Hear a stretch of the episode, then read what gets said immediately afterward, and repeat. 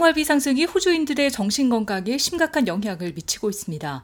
호주의 대표적인 정신건강 지원단체 비욘드 블루가 1000명을 대상으로 한 새로운 커뮤니티 조사에 따르면 응답자들의 83%가 생활비 상승이 자신들의 정신건강에 부정적인 영향을 미쳤다고 답했습니다.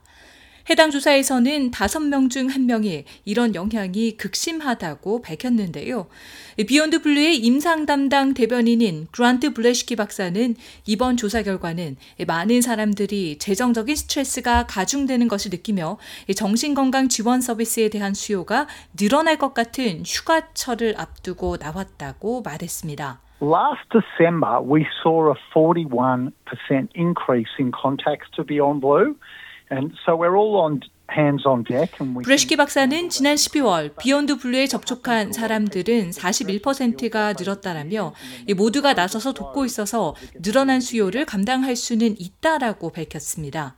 그러면서 실제로 일어나는 것은 한 해 동안 스트레스를 쌓아온 사람들이 연말이 되면 스트레스가 넘치는 것을 경험하게 되는 것이라고 설명했습니다. 이런 증가하는 수요를 염두에 두고 비욘드 블루는 스트레스와 정신 건강을 식별하는 것을 돕기 위한 새로운 웰빙 실행 도구를 출시했습니다. 해당 기관의 연구에서는 정신건강 문제가 있는 사람들의 경우 holiday 기간에 특히 더 많은 스트레스를 받을 수 있다는 것을 보여줍니다. 간호사인 조디 씨는 외상 후 스트레스 장애, PTSD를 포함 불안 장애를 안고 살아가고 있습니다. 조디 씨는 재정적 스트레스가 자신의 건강 상태에 부정적인 영향을 미치고 있다는 것이 감지된다고 말했습니다. The end of the year and those financial pressures um, definitely make Um, 조디 씨는 연말이 되면 더 많은 재정적인 압박을 받게 되고 그것이 더 많은 유발 요인이 된다라며 내부의 부정적인 대화를 통해 이를 알게 됐는데 이를 관리하기 위한 특정 도구를 마련하지 않으면 더 많은 스트레스를 받는 것 같다라고 밝혔습니다. 그러면서 이 기간 동안 생활비가 상승하며 정신 건강을 최우선 순위에 놓는 것이 어려워진다라고 말했습니다. 이번 주 호주중앙은행은 기준금리를 동결시킨다고 발표했습니다. 이는 몇몇 호주인들에게는 안심이 되는 뉴스일 겁니다. 하지만 블레시키 박사는 비욘드 블루의 연구 결과 많은 사람들이 계속되는 경제적인 불확실성에 대해 우려하고 있다고 지적했습니다. Cost of living as we know, there's been high inflation and rate rises and economic uncertainty.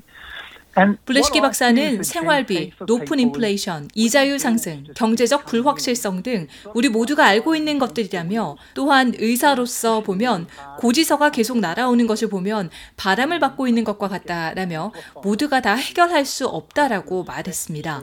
그러면서 이런 것들이 즐거운 시간과 스트레스가 뒤섞인 크리스마스가 되면 더 증폭된다라고 강조했습니다.